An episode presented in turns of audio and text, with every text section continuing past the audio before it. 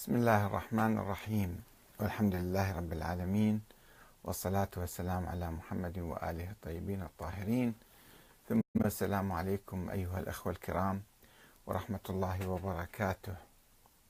ما هو الفرق بين سؤال العلماء والتقليد الأعمى؟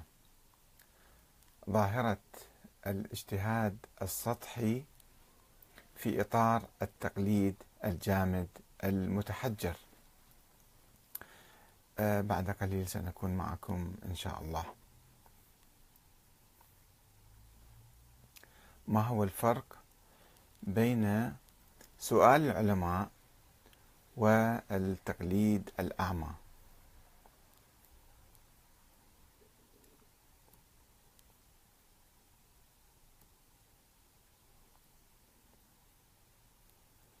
ظاهرة الاجتهاد السطحي في إطار التقليد الجامد.